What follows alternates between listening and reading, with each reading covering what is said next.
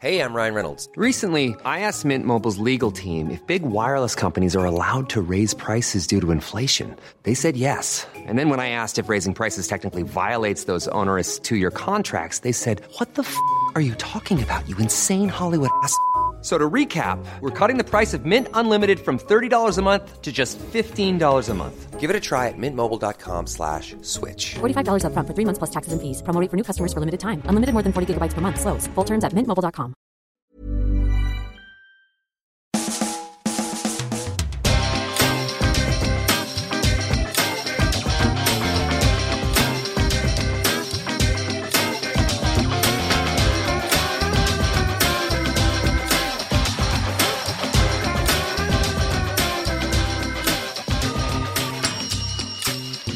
Hello and welcome to another Arseblog Arsecast right here on arseblog.com. How are you? Hope you're well. Hello and welcome to another Arseblog Arsecast right here on arseblog.com. How are you? Hope you're well. Hello and welcome to another Arseblog Arsecast right here on arseblog.com. How are you? Hope you're well. Hello and welcome to another Arseblog Arsecast right here on arseblog.com. How are you? Hope you're well. Hello and welcome to another. Nah, that's it. I'm done. I'm done. Did someone say Groundhog Day? Groundhog evening, Groundhog afternoon, Groundhog 12 noon kickoff, Groundhog season. Feels a bit like that, doesn't it? Because we've had one of those weeks. I mean, normally we get them in November and we've kind of put them to one side by now, but November by our standards was reasonably good.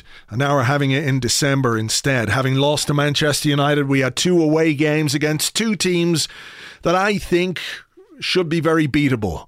Southampton away from home. Yes, of course, we have had our difficulties there down the years. We've had some bad days. We've had some bad results. But when you look at what they've done this season, four wins all season long. That's all. That's it.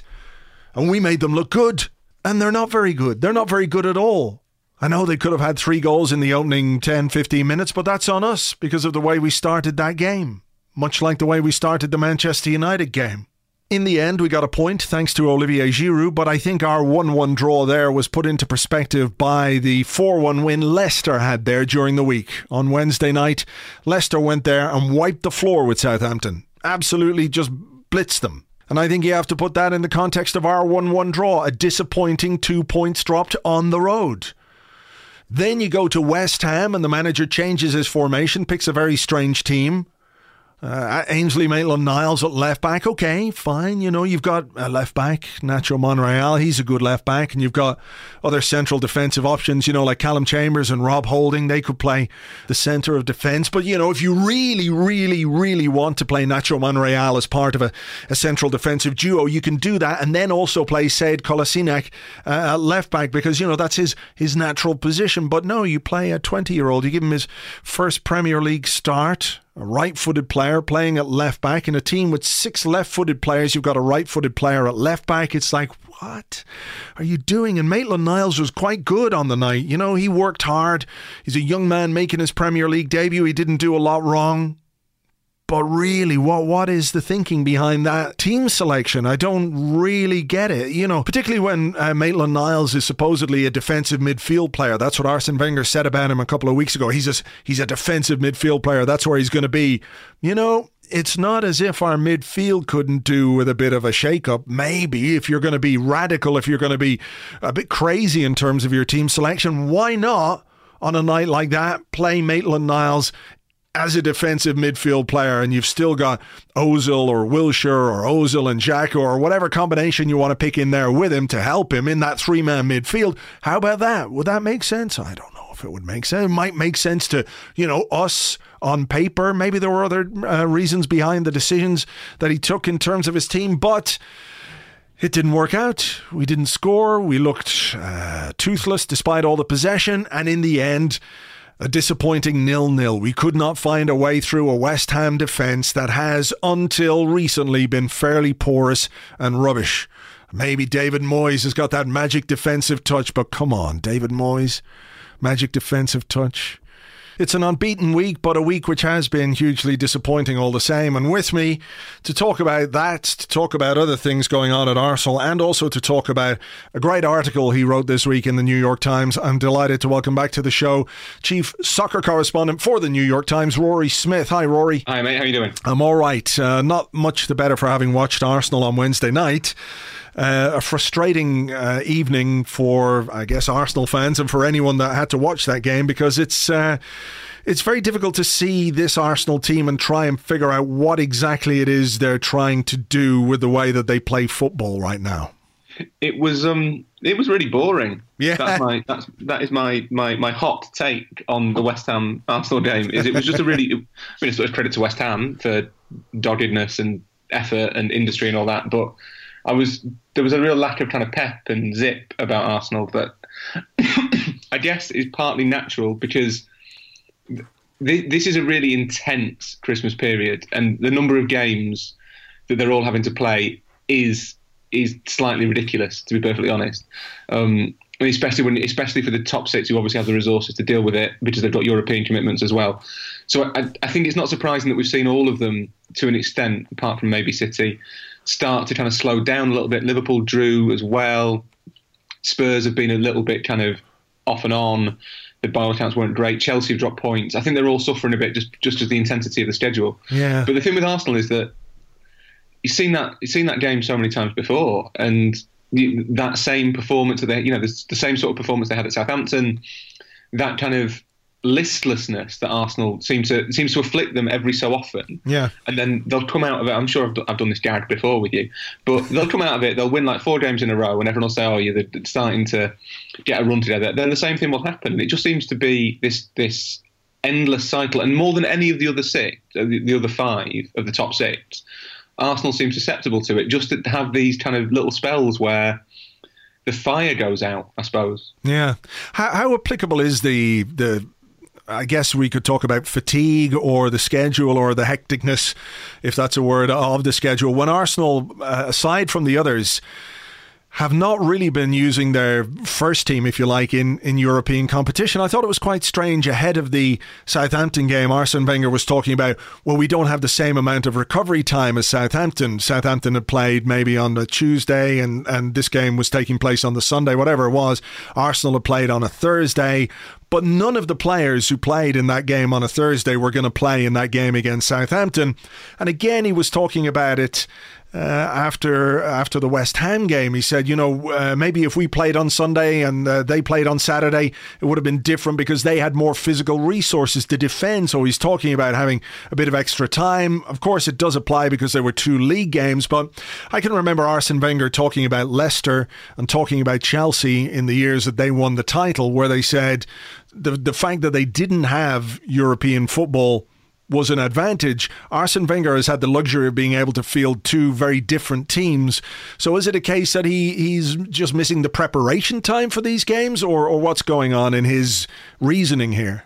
Well, I, I, don't want to don't want to sound cheap, but I can't believe that that Wenger's missing out on sort of two or three sessions that he'd spend adapting Arsenal's play to suit the opposition because that's not how Wenger does his job. So yeah.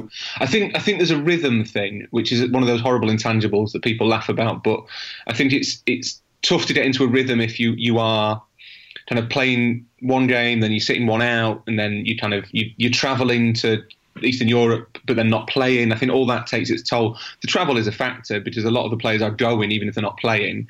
Um, and then there is the, there is the fact that you're not in that that rhythm of training and the, you know all week or four days building up to. Uh, to the to the match at the weekend or in midweek or whatever. And the other thing is there's, there's fewer days off, and the days off have less structure to them. I guess they, there's less kind of less of a pattern rather than structure, um, and that that all does take its toll. But you are right. The, you know, the, the sheer fact of the matter is that, that, a lot of Arsenal's first team are not playing in the Europa League. Therefore, they have fewer minutes in their legs. Therefore, they should be less susceptible to it. But you do, to be to be fair to Wenger, you, you do see this with a lot of the teams in the Europa League. People tend to say, "Oh, it's Thursday, Sunday. You can't do Thursday, Sunday," ignoring the fact that Thursday, Sunday is no different logically to Wednesday, Saturday, um, which uh, Champions League teams play and don't seem to complain about. Um, the fact that it's every Thursday maybe is a factor rather than occasionally you plan a Tuesday.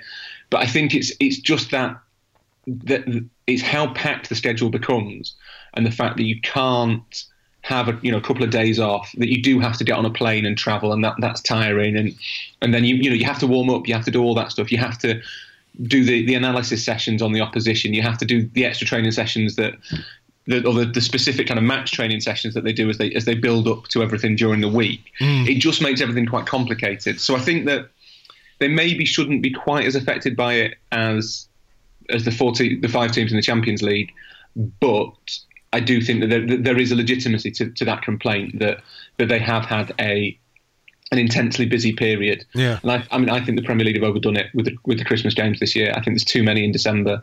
You, you ha- there's, is there's something like 11 in 33 days or something, and it's just too much. It's it's too much for lots and lots of reasons. One of which is that it, it is massively fixing the season in favour of the big teams because they're the only ones with the resources who can cope cope with it. Because what you're going to see now is the smaller sides, the, the other 14, who don't have Champions League, Europa League squads, are going to have to play a Champions League, Europa League schedule for a month, and they're going to really suffer for it. So. What sort of state teams like Palace will be in by the end of December? I don't know. Yeah, I mean, it's. Uh, I was looking at it the other day between Carabao Cup and FA Cup. If Arsenal get through the Carabao Cup tie on uh, next Tuesday, they could face 15 games between now and the end of January. So it's Yeah. a, it's a crazy schedule, all right. Uh, and you do wonder maybe if when Arsene Wenger is talking about recovery time, he might be factoring himself into that as well, not so much as his players. I mean, having to shift your focus from essentially one separate group of players to another must be difficult because it's not something he's had to deal with before either. When he's had European football, it's always been Champions League, and there has been an element of rotation, I guess, but he's basically been using the same squad. And what he's asking of his players or trying to, to do is is uh, get two teams functional and he's found it very, very difficult. I think we saw against West Ham where he shifted to a back four. Uh, and that's no surprise to me because I think he's spoken about it before. I don't think he's ever really been convinced by a back three. It was a kind of sticking plaster tactical shift because he, he had to do something towards the end of last season. The move to a back four uh, is not a surprise, but it, it's it's a team that's really struggling to find its identity in terms of how it plays the game because the Arsenal that we saw against Southampton, the Arsenal that we saw against West Ham, the Arsenal that we've seen for quite a lot of this season is very far removed from the Arsenal that you would associate with Arsene Wenger, the way his teams normally like to play with a bit of uh, swashbuckling attacking uh, football. He, he just can't seem to get that out of the team, not even this season, but maybe for the last couple of seasons. Yeah, and that, that might speak to a larger issue, I guess, than than just the the number of fixtures at the moment and, and how how hectic the schedule's been over the start of the season. It, it always sounds to, to, to fans, I think, like one of those excuses that managers trot out, and you, you kind of think, well, you're only, you're only playing you know two matches a week. It's not that hard, and you, they're, they're all fit enough to do it. But the point you make about preparation for Wenger and time for him to kind of prepare each game that's that's really important. The freshness. I am I am a great believer in in again, it's a horrible intangible, but like momentum, and, and it is really easy to lose that and then not to be able to, to sort of start it again. Liverpool are a great example of that. Uh, over the last week or so, the, this team that was scoring loads and loads of goals suddenly has one game where they stop scoring goals because the team changes, and then they find it hard to, to get going again. And I think that the problem that you have with with constantly chopping and changing for the Europa League and and the Carabao Cup to a lesser extent is that you the players all have to switch their attention onto those games whether they play or not. Uh, some of them might might be given a bit of time off, but that then interrupts their schedule. It means that then that you've got players at different different fitness levels, players at different levels of, of freshness, and it's really hard to kind of get everyone moving forward in the same way consistently because you you don't have time to recover, to prepare, and to, to go again. And it, it does happen every year with, with the teams, particularly in the Europa League. It does it's affected the teams in the Champions League as well to to an extent. The flip side of it is obviously they all have the resources to deal with it, so it shouldn't really be a problem. They should be able to to drop players in and take players out because they, they've all spent hundreds of millions of pounds on their squad, so it's hard to have any sympathy for them. But certainly when you see performances like like the Southampton game, like the West Ham game, you do kind of think, well, actually, I can understand why one of those might happen, maybe two. The thing with Arsenal is that that's different. As you say, this has happened a lot over the last what three, four, five, ten years that they have these spells where they where they just they just don't seem to click anymore, and Yeah. then they they will come they'll come good and they'll they'll give someone a, a battering at the Emirates. They'll they'll perform tactically surprisingly well in a big away game, and then people will think, well, all right, they're through this slump, and then the, the next slump will come around the corner, and and that is a bigger issue than than December 2017. That that's something that is Yeah. has been afflicting Arsenal for a long, long time. How, how much of the way that we view Arsenal, and you could probably answer this better as you know somebody looking in from the outside uh, rather than with my um, red tinted glasses or whatever, but. How much of uh, how we view Arsenal or how Arsenal are perceived is linked, inextricably linked with the length of tenure of Arsene Wenger? Because you, it's disappointing. It's been a disappointing week from an Arsenal fan's point of view, and people are frustrated. They're angry. One of the overriding uh, emotions that people have expressed this week goes back to what you said very early on: is boredom because they feel like they've seen this before, time and time again. They've lived it. They've done it. They've worn the T-shirt. They've lost the T-shirt, found the T-shirt again, etc., etc. But you look at the table. Okay, Arsenal are in seventh, but only a point off fourth, and you know, stepping outside and you know, stepping back a bit, that's not that bad. It's just that it feels like there's this weight, this accumulation of all of this happening again and again and again that seems to, in some way, color the view of where we are and what we're doing. Yeah, without a shadow of a doubt. So I think the, the first thing with Arsenal specifically is that that because we know kind of as, as a as a football culture, I suppose that that there's going to be a whole Wenger out thing at the end of the season, regardless of what happens, because Arsenal does seem to be listing a little bit into not irrelevance, but you know, there's, there's no title challenge this year. There's no obvious improvement. They, you know, the, the, this great sort of seismic shock of missing out on the Champions League for the first time in a century uh, last season, and then there, there's been no obvious improvement this year. That the sense that we are just going round and round in circles is a massive factor Yeah. when when it comes to the way that Arsenal are perceived, because there is, a, you know, that the discontent is simmering very, very, very close to the surface. There's there's, there's other stuff going on as well. The the first thing is that the thing that is kind of massively distorting the league this season is Manchester City played 16, played 17, won 16. That that is having a huge impact because it it it, it makes you know there was this stat that came out today that Liverpool, Spurs, and Arsenal are all closer to the relegation zone than they are to the to the to the top, which makes it sound like they're all having terrible seasons, but they're not. They're all having quite good seasons, really. Uh, they've both they've all all three of them have had kind of bad spells and good spells, and they flattered to deceive a little bit. They're, they're all much of a muchness as far as I can tell. Um, and even Chelsea, I, I don't think are, are, are vastly superior to those three. Um, but the fact that they're so far off Man City makes it look like, well, you should be keeping pace with Manchester City. And you think, well, Manchester City are on course to get 116 points. No one should be keeping pace with Manchester City. Manchester City should not be doing what they're doing. It's Yeah. astonishing what they're Yeah. doing. Yeah. And then the other thing is that, and this, this struck, struck me with Atletico Madrid. So I, I, I kind of dip in and out of Spanish football.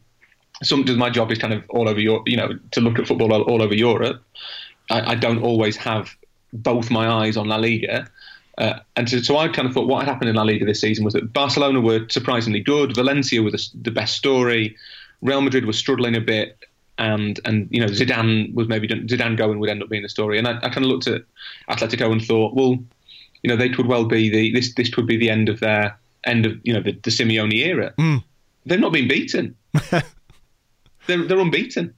They've drawn loads of games, but the perception is that they're in crisis, and it's the it's the same with lot with lots of teams now. And you, it, it's it's really odd to look at the way that certain clubs are perceived and certain results are put through through a, a prism of things related speci- specifically to that club and specifically to, to that league, and then other kind of other stuff as well. In which you you could easily say you could easily construct a narrative of they're having a pretty good season, but actually they're being presented as being in complete crisis. It's happened, it's happened to Chelsea, it's happened to Liverpool, it's happened to Manchester United to an extent. That you, you you're kind of led to believe that they're that they're these basket cases where everything's going wrong, and then you, look at the the table and think, oh, they've only lost twice. That's not very many. Yeah. And you think, well, they can't kind of it, it something doesn't add up. So I, I would say Arsenal's season has been probably what what we expected, more or less. Bit- Maybe a little bit worse because of the results against Southampton and West Ham, but it's not. They're not massively off track. They're just they're in a division with with five other really competitive teams and Burnley, and in a division where Manchester City are setting records, and they're they're a club where kind of everyone's naturally kind of predisposed to assuming that they are in crisis, Mm. and that's the problem. Yeah.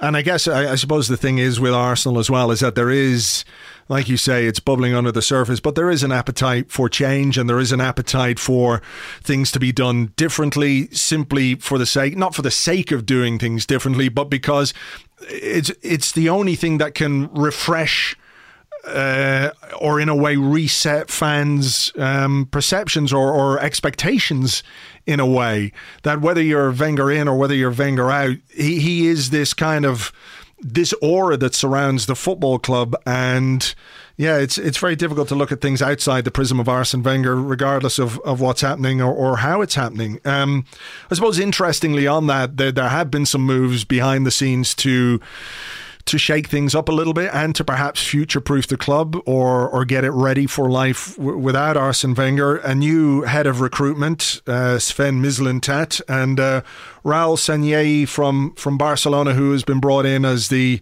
uh, definitely not the director of football, and he starts in uh, he starts in February, I believe. Is that Um, his official title, not the director of football? not, yeah, that's what we're calling him. Not director of football. Certainly not now. Anyway, maybe in, a, in a in a little while he might assume that that uh, long sought after title at Arsenal. But um, that in in some ways, I think is is giving uh, people something to, to to look forward to or cling on to. I won't say light at the end of the tunnel because it's not quite that, but there was always this fear that when the Arsene Wenger era came to an end, it was going to come to an end abruptly, and the club would have to just start from zero again.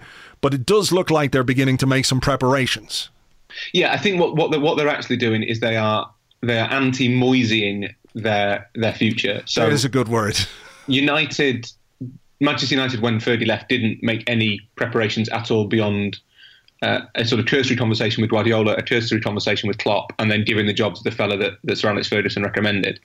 Um, and there were, you know, there were stories when Moyes arrived of vast suites of empty offices at Carrington because they just you know, because Fergie had been so focused on the present, there'd been no attempt to kind of appoint scouts. There'd be the staff wasn't skeletal because it's Manchester United, but you know they were they, they hadn't got a structure in place that functioned without this over overarching manager. And it looks to me like what Gazidis and and and the board have done is, is thought right. Well, at some point, we know Wenger will leave, so we have to be ready that, so that when he does, we can we're in a position to go. So I, Sanllehi, I would imagine one of the things he's been told to do is to draw up a list of potential managers to replace Arsene Wenger at the point that Wenger decides he should go. Um, and I would imagine, I, I don't know this, but knowing Wenger a little bit, having spent a little bit of time with him and only a little bit, I think he's probably sensible enough enough to have been amenable to that process. I would doubt that it's been done behind his back. i doubt Gazidis is sort of going to Wenger and saying, "No, no, no, these guys aren't going to even think about replacing you, Arsene." I suspect Gazidis is saying, "Yeah, look, we need to know who will replace you when you go." And Wenger is a Ferguson, I think maybe would have had a different response to that, but Wenger, I think, is probably smart enough to think, "Yeah, do you know what? That that sounds fair enough to me." Um, it's an interesting approach, and uh, I if I was to, I'm going to write something ahead of the Classico, which is on the 23rd of December, on the number of, of ex-Barcelona executives and coaches who are all over football now. It's, it, there's millions of them. Um, they're, they're not all necessarily quite as good as they as quite as good as they might be. There's this idea, I think, that oh, he worked for Barcelona. Barcelona, the biggest, Yeah. the best club in the world. It, he must be brilliant. I think if you look at their track record, it's not always the case. But Sanllehi will have experience of of doing high level deals, which I think is probably something that was missing at Arsenal to an extent. Um, Mislintat, his record's great. He he he signed a specific profile of player. Um, not that that's a bad thing, but he kind of has one. He's got like a special move, which is sign a 17 year old, um, and that's he's really he, he's obviously done that brilliantly at Dortmund. He's worked at Dortmund despite the fact that it was a real a real kind of really dysfunctional club behind the scenes. Him and Thomas Tuchel didn't speak to each other. They had to have. Um, there was a guy who had to be like the intermediary between them, like passing notes between the two of them, like school kids.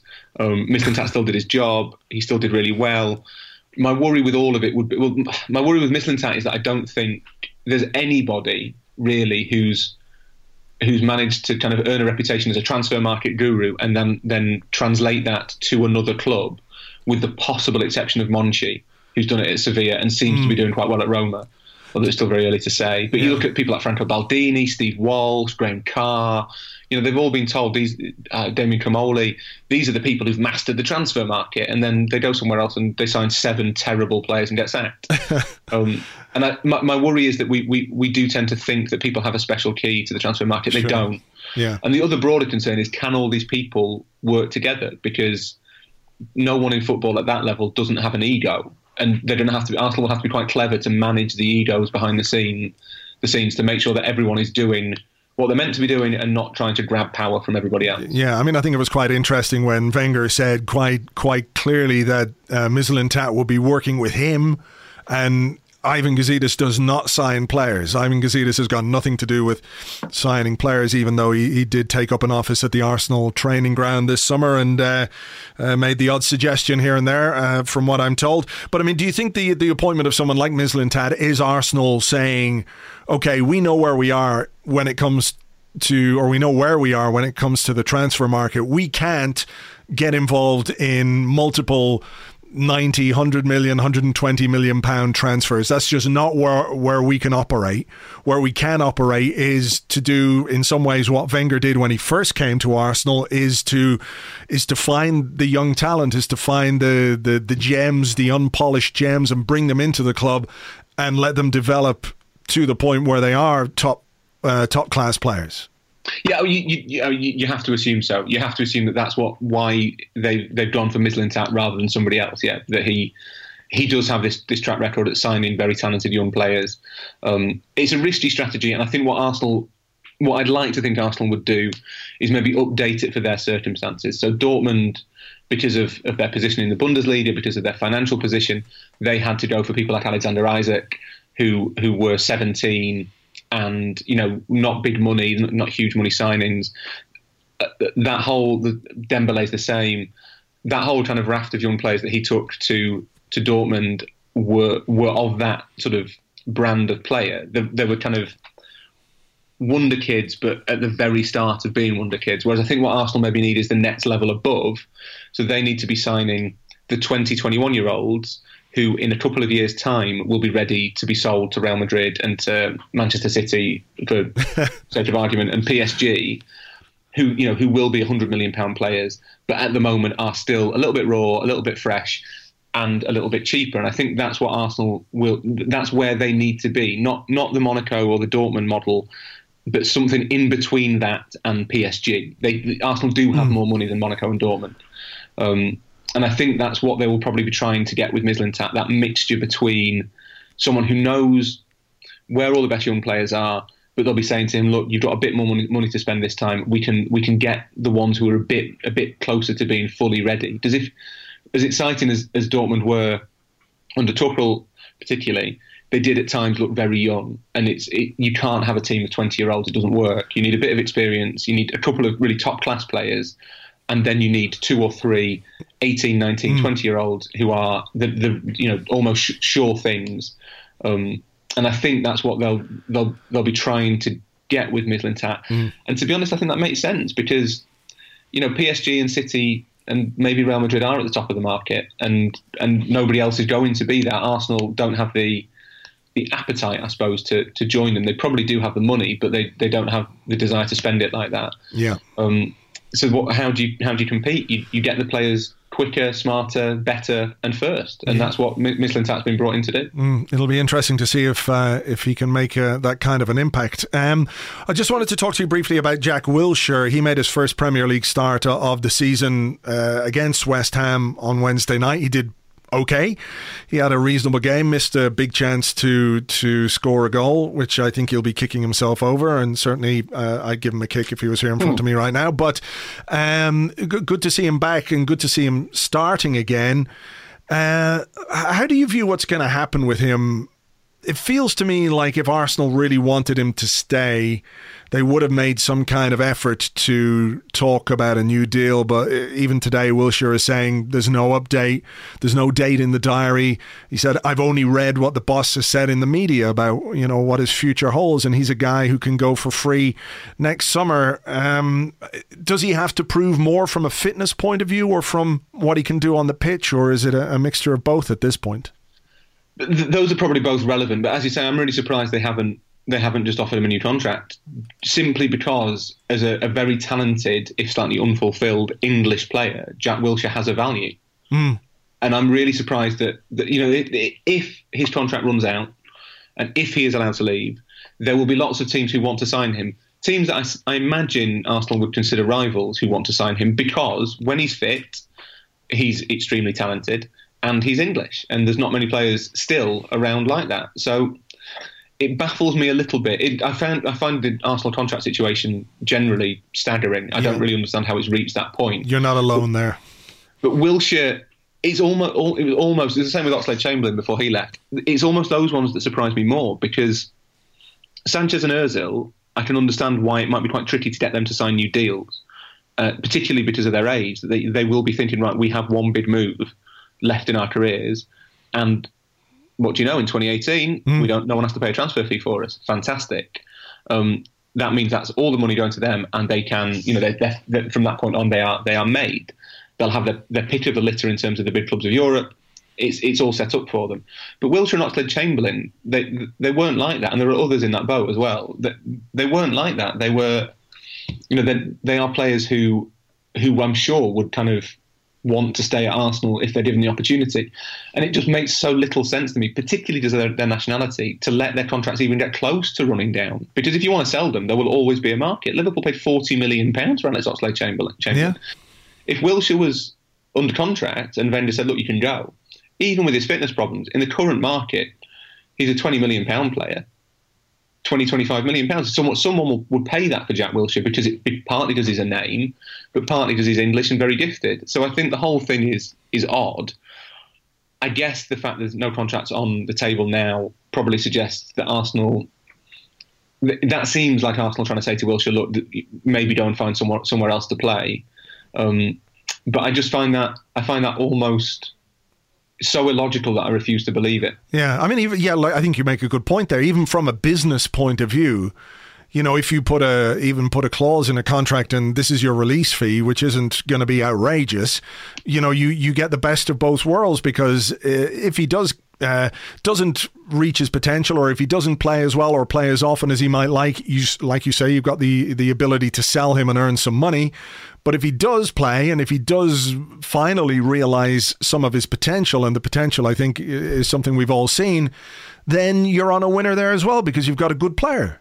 Yeah, you, you, if, if he's on a four year contract, you, you don't lose. Arsenal don't lose. Whereas now they've got themselves into a position where they can lose. And I'm not sure but I have to be relatively careful. I'm not sure if Wil- Wilshere will ever ful- fulfill the potential that was ascribed to him when he was much younger. I think yeah. he could still become a very good Premier League player, but I don't think he's going to be a kind of top class international superstar. But at the same time, a very good Premier League player who's English is a really good thing to have. And it's bizarre that no one's looked at that behind the scenes at Arsenal. It's not really a Wenger thing, particularly in thought this is a this is an asset to our business. We have to protect that asset so that even if we want to dispense with it, we get money for it. Whereas, you, to be honest, I mean, I know that Man City were linked with him last year, and that seemed a bit fanciful, but. I can imagine Chelsea thinking, do you know what, Jack Wilshere's not a bad option. I can imagine Liverpool thinking Jack Wilshere's not a bad option. And certainly the level of club below that, so Everton, Southampton, Leicester, they, I mean, they they would all be delighted to sign Jack Wilshere, and because of the TV deal, they all now have now have loads of money. Yeah. So if you told them that he was not free but twenty million pounds, I'm sure they'd say, yeah, actually, you could certainly tempt one of them to buy him.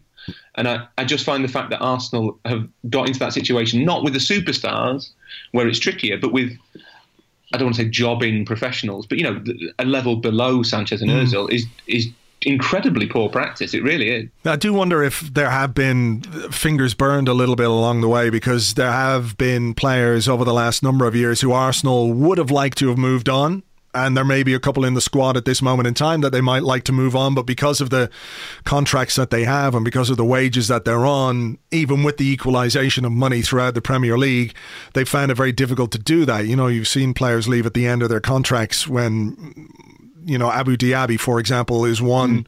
Uh, and I know he was a special case in terms of. Uh, in terms of his injuries, but you know there was criticism from fans who are going, "Well, why are we paying this player X amount of money every week uh, for the next number of years when in reality he hasn't done anything or hasn't proved his fitness?" But yeah, it, it's an interesting one uh, with Jack Wilshere. We'll see what happens there.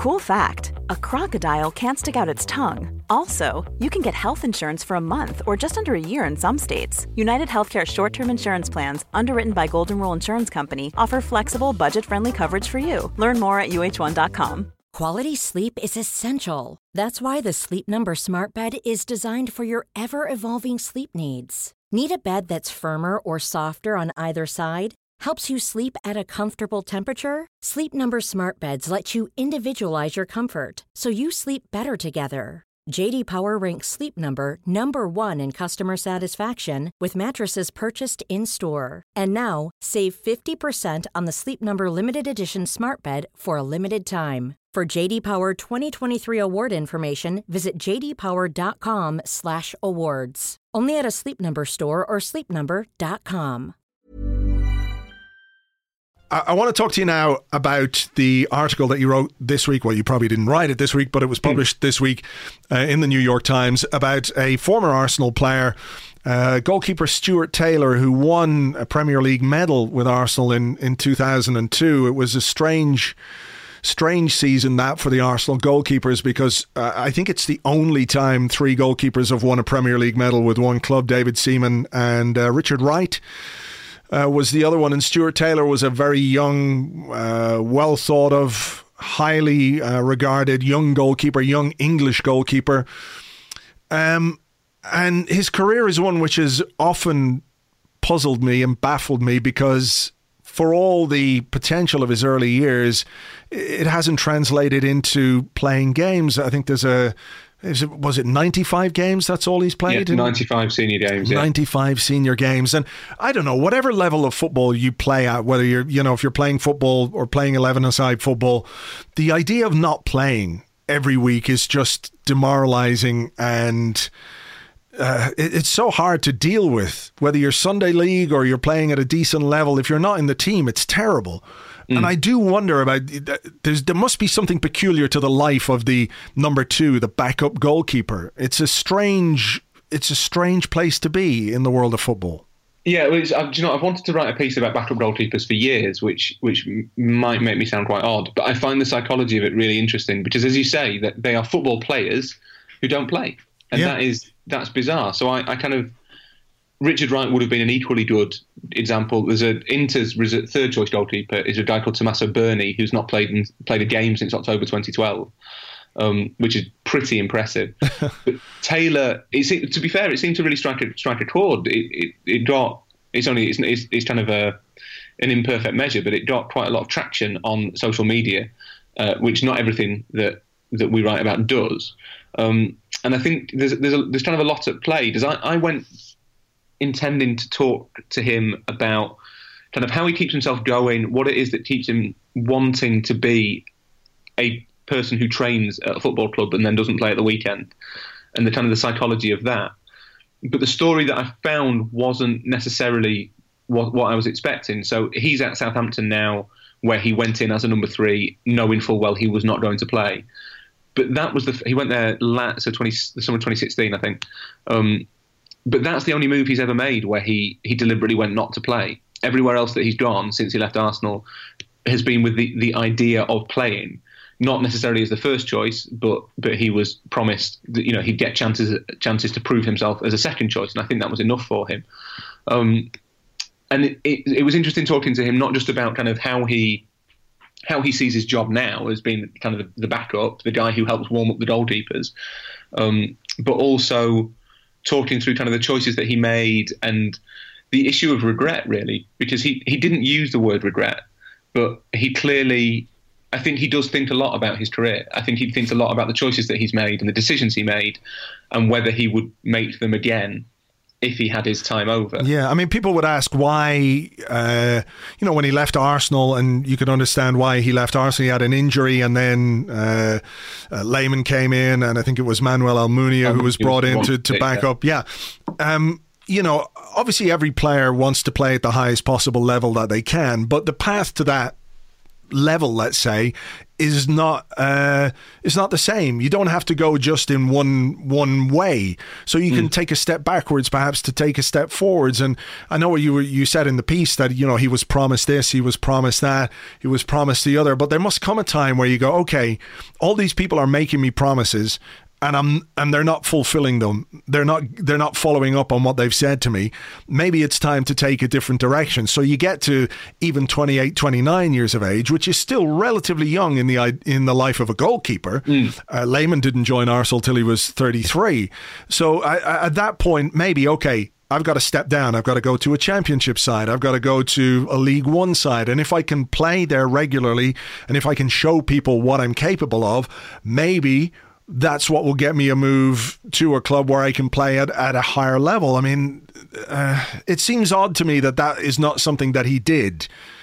Yeah, so I think there's, in terms of the moves he's made, and it, it's, it's, it's odd, it's an odd experience kind of interviewing someone and then writing a piece about them and then kind of lots of on Twitter, I've had loads and loads of people say, "This is what I think of Taylor. This is what I, you know, this is what I think of Taylor. This is what he should have done." And you find yourself defending him. And I'm, I'm not Stuart Taylor's spokesman. Stuart Taylor's made the decision he's made, decisions he's made, and he's he doesn't. He didn't seem to me to be asking for sympathy. He's just relatively contemplative about them. I think he went to Villa because uh, he, I think he, he felt he could dislodge Thomas Sorensen, who was the number one there at the time. Uh, the City move is the one that I don't I don't really understand. That was 2009, I think. Um, Shay Given was their number one. He was going as a backup. Uh, again, he was promised he'd get to play in the League Cup and what have you. But but I, uh, that's the point at which I think he maybe should think, right, okay, I've had four tough years at Villa not playing. Now is the time to go somewhere that I would play. I think I think that's how I'd react. And then since City, he had a few loan spells, uh, and then he quit the game altogether after a, a, very unhappy experience at Leeds, and then got sort of enticed back to Southampton as a as a third choice. Mm. But it's the City one is that's the transfer that I don't necessarily get. I think that that strikes me as being a poor decision. Villa I can understand. I, I think that he probably looked at it and thought that, that he stood a chance there. And there's lots of things with players that, is, that are never taken into account. So or not maybe not taken into account enough. So a lot of the accusations that I had on Twitter about Taylor with that he he simply just wanted the money. He wanted to take the money. He was happy not to play. He sacrificed his talent for, for his bank balance, and you can you can understand why people reach that conclusion.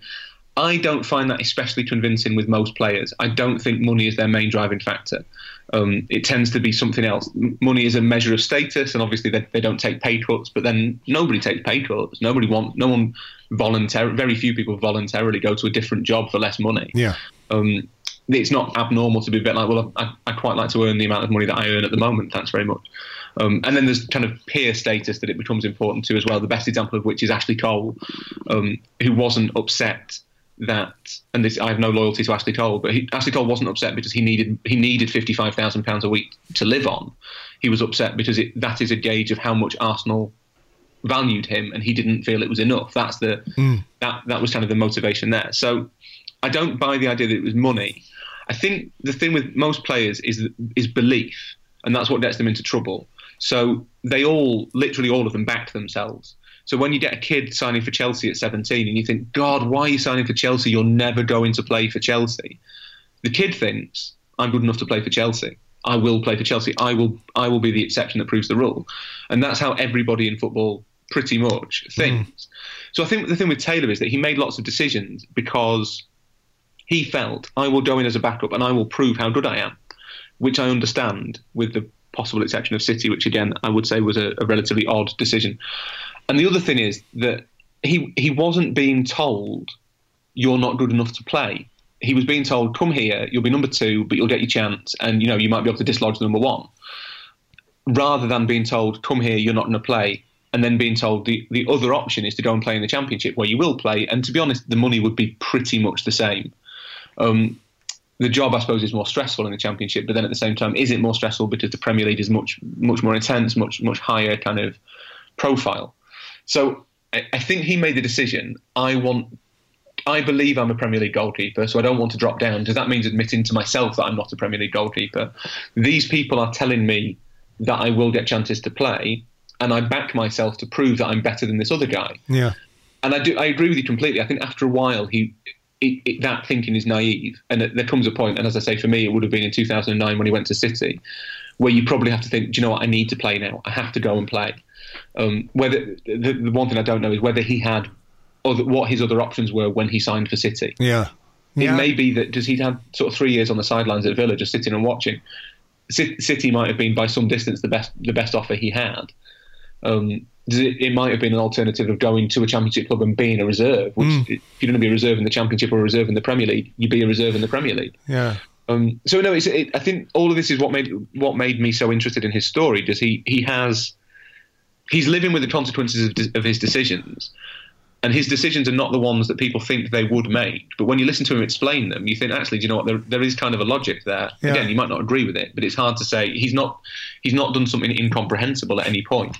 Do you, I mean, what, what, what kind of an insight did you get into the, the, the psychology of someone who obviously deliberately chooses to be a backup goalkeeper? You know, based on the decisions he made and the the the, the contracts he was offered from those various clubs, you make that decision. Okay, I'm going in here as the number two, even with your ambition to be number one. You're still making a choice to be the hmm. number mm. two, which I think is a weird place to be, um, and maybe not just for for goalkeepers, but I think it's more more acute in goalkeepers, isn't it? Because yeah. they don't tend to get injured as much. They don't tend to get changed as much in, uh, unless there's some disaster in terms of form and what have you. But there there must be, or it must be, a, a difficult kind of a life as a professional, leaving aside the money and everything else it must be a difficult thing because when you are chosen, when you are given a chance, or when you are called upon, perhaps in a crisis, you have to be as ready as you were, uh, would be if you were playing every week. And that's really difficult. You talked about momentum earlier, players uh, getting into momentum and, and, playing themselves into form. But if you're coming in cold, it's it's a really strange uh, position to be in. I think it is. It's and that, again, that's that's the fascinating thing about it. That that how do you maintain that professionalism that you have to maintain and he said that himself that if you if you just go in and sort of mess around in training, you won't be ready. And then on the on the weekend, suddenly your goalkeeper gets in, your main goalkeeper gets injured in the warm up, and you have to play, and you make a fool of yourself. Um, and I was really interested in, in kind of how he manages to maintain that that focus. Uh, I think what happened to him at Arsenal is really important in that, because he said himself that proves to him that, that every club needs three goalkeepers. And there does come, come a time where actually you might be third choice, but you might play. Uh, so he, that taught him to always be ready. Um, and I think the fact that he keeps getting signed as a backup is probably testament to the fact that he is a, a good professional in the sense that he will, you know, he doesn't go in just to mess around. He doesn't yeah. just take the money. You know, uh, clubs talk to each other. Football's a village. They they would find people would find out if Stuart Taylor was a bad influence, and he clearly isn't. He speaks to people who worked with him. It's quite the opposite. Um, he said that the you know the competitive streak of him in terms of training is what gets him through the day to day. That he wants to make more saves than the other goalkeepers. He wants to stop the strikers scoring. Uh, but I think in in kind of a lar- from the from the larger perspective, I think he's really struggled with it at times. I think he's found it really hurtful to, and again, uh, whether he's naive or not is a different debate. But to to be told that he could that he would go to a club and play this game, this game, and this game, and then not play those games, I think has has really hurt him at times. And there was a a vulnerable. I don't want to sound all kind of psychobabbly, but there was a, a vulnerability to him when he was talking about Villa and Leeds in particular. The anger is still fairly fairly close to the surface with him about what happened, and I think he is. There was a point when he left Leeds where he retired, uh, and he just said he was completely fed up with football and the way he talked about it. You, you kind of think it sounded like an abusive relationship almost that he just couldn't do it anymore. That mm. he couldn't kind of be around this environment that had brought him so much hope initially and then so much disappointment. And that is partly through his own choices. I think that's probably fair to say, but partly it's through no fault of his own that he was he was missold an idea and missold destinations, and that's what's le- that's what led him into a career that he didn't really want to have. And he's quite a, he's quite a bubbly, happy, sort of larger than life character, and he's he's a very nice man to spend a, a couple of hours with, and I think he tries to make the best of it. But I know from other people at Southampton that he it is something he wrestles with, kind of regret and whether he made the right decisions. And it must be tough for him because he was really highly ra- really highly rated at Arsenal. He mm. played for England at all the age group levels. He was at Lilleshall. He was he was supposed to be kind of the next big thing. And, Should- and him yeah. and Richard Wright. And it must be difficult. Must be really difficult at 37 to look back and think. When you were 18, you had all this promise and the whole world in front of you, and then this is the career you've had.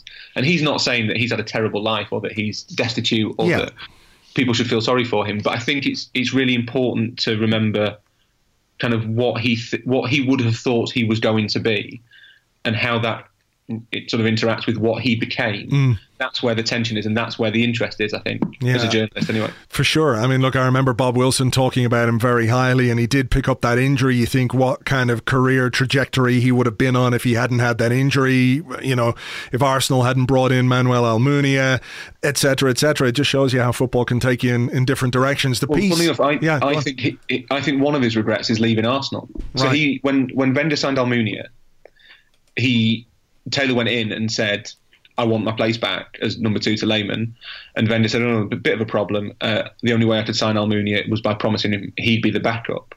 At which point Taylor said, "Right, I want to go," and I think he then went on loan to Leicester, and then left the following summer for Villa. But talking to him, I just wonder whether he maybe looked back at kind of the Manuel Almunia thing and wonders whether maybe if he just waited it out, he probably would have replaced Manuel Almunia as Lehmann's backup anyway, because Yeah. Manuel Almunia wasn't that good a goalkeeper. So I think that is one of his regrets. I think he feels that perhaps, and he wanted to be at Arsenal, that's where he wanted to be. He maybe could have stayed rather than going to Villa. And he might have got his place as number two back, and then when Lehmann goes, mm, you never know. Maybe maybe Taylor gets a chance at number one, and I think that is one of his regrets. Well, look, it's a it's a great piece. Uh, we'll link to it on the blog today. People can find it on uh, on arseblog.com, and the uh, piece obviously is on the New York Times. Uh, we better leave it there. I've taken up far too much of your time, but it's fascinating as always. Rory, thanks a million. Lovely to talk to you, mate. Take care. Thank you very much indeed to Rory. You can find him on Twitter at Rory Smith. That is at Rory Smith. And if you want to read the article about Stuart Taylor, you will find a link to it on the blog today or on the post on arseblog.com that contains this particular podcast. Just uh, click into that and you will find a link to the article. Go read. Uh, it's fascinating stuff. So, look, there's not a lot else to talk about other than the fact we play Newcastle tomorrow at home. Our home record until Manchester United has been great. Uh, do we need to talk about bouncing back? Do we need to talk about learning lessons? Do we need to talk about turning things around, about being more efficient, about, uh, you know, I think what we should do really is just turn up and win the fucking game. How about that? Let's not overthink it, Arsenal. Let's not pretend to be tired. Let's not pretend to be jaded. Let's not talk about recovery time or fatigue or any of those things. We have got football matches to win, and doing that on Saturday would be well, it would be very welcome. It would make all our lives a lot less complicated and indeed quite a bit more enjoyable. So, Arsenal, if you're listening to this, if you could see to it that you go out on Saturday against Newcastle and score more goals than them. I don't care if it's 8 7, 7 6, 4 0, 12 0, 1 0. Just once you score more than them, I'm okay with that for this weekend. After the week we've had, I'm happy to take a baby step forward in the right direction. James and I will be here, of course, on Monday. We'll have an Arsecast extra for you, looking back at the weekend. So fingers crossed we've got something enjoyable to talk about then. Thank you as ever for listening. I really do appreciate it. Whatever Arsenal do, have yourselves a great weekend. I'll catch you on the next one. Until then, cheers. Bye bye.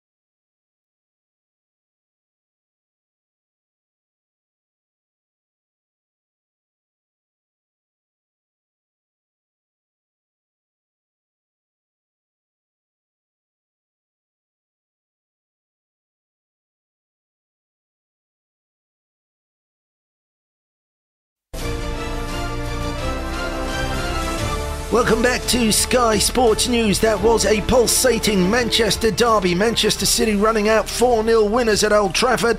We'll have discussion of that in just a moment. For now, some of the headlines Sam Allardyce is up on an FA charge for eating Santa Claus, leaving millions of children disappointed around the world before Christmas. The Everton manager said, I just thought it was a really red duck. Meanwhile, Arsene Wenger says the reason his team can't score goals at the moment is because of the unsatisfactory ending to the TV series Lost.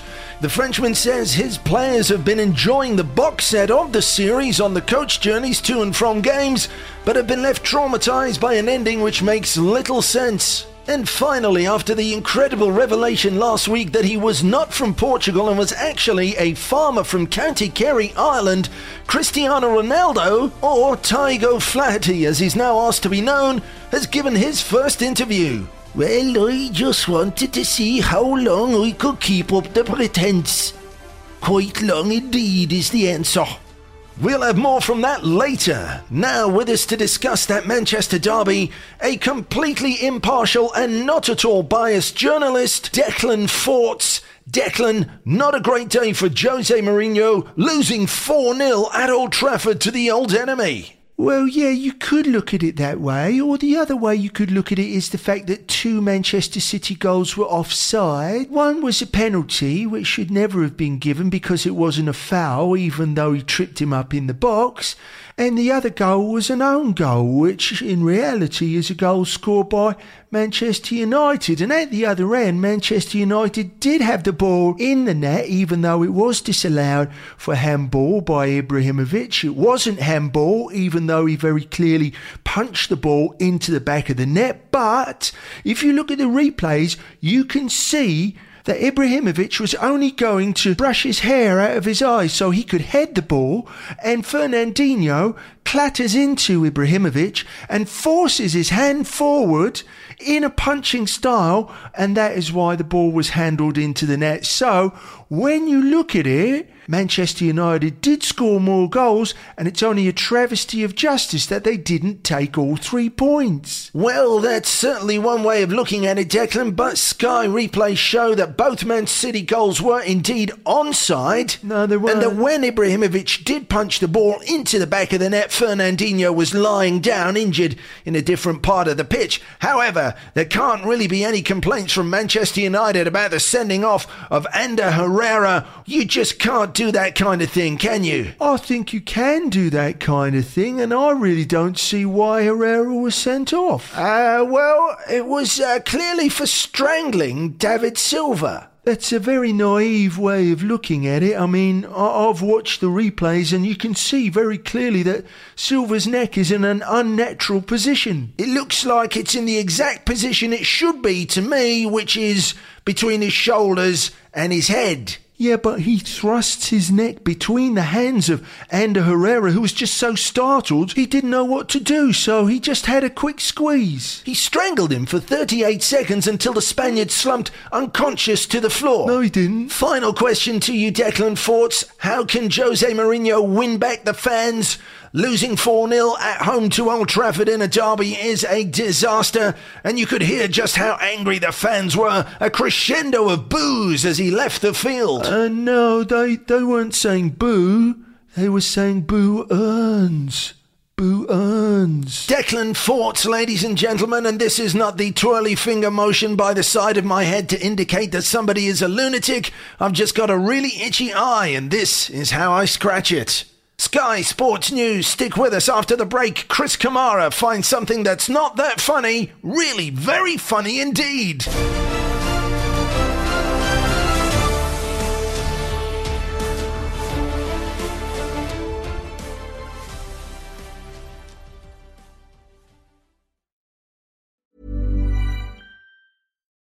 This is the story of the one. As a maintenance engineer, he hears things differently. To the untrained ear, everything on his shop floor might sound fine, but he can hear gears grinding or a belt slipping.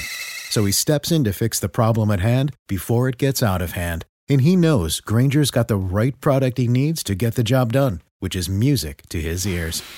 Call, clickgrainger.com, or just stop by. Granger, for the ones who get it done.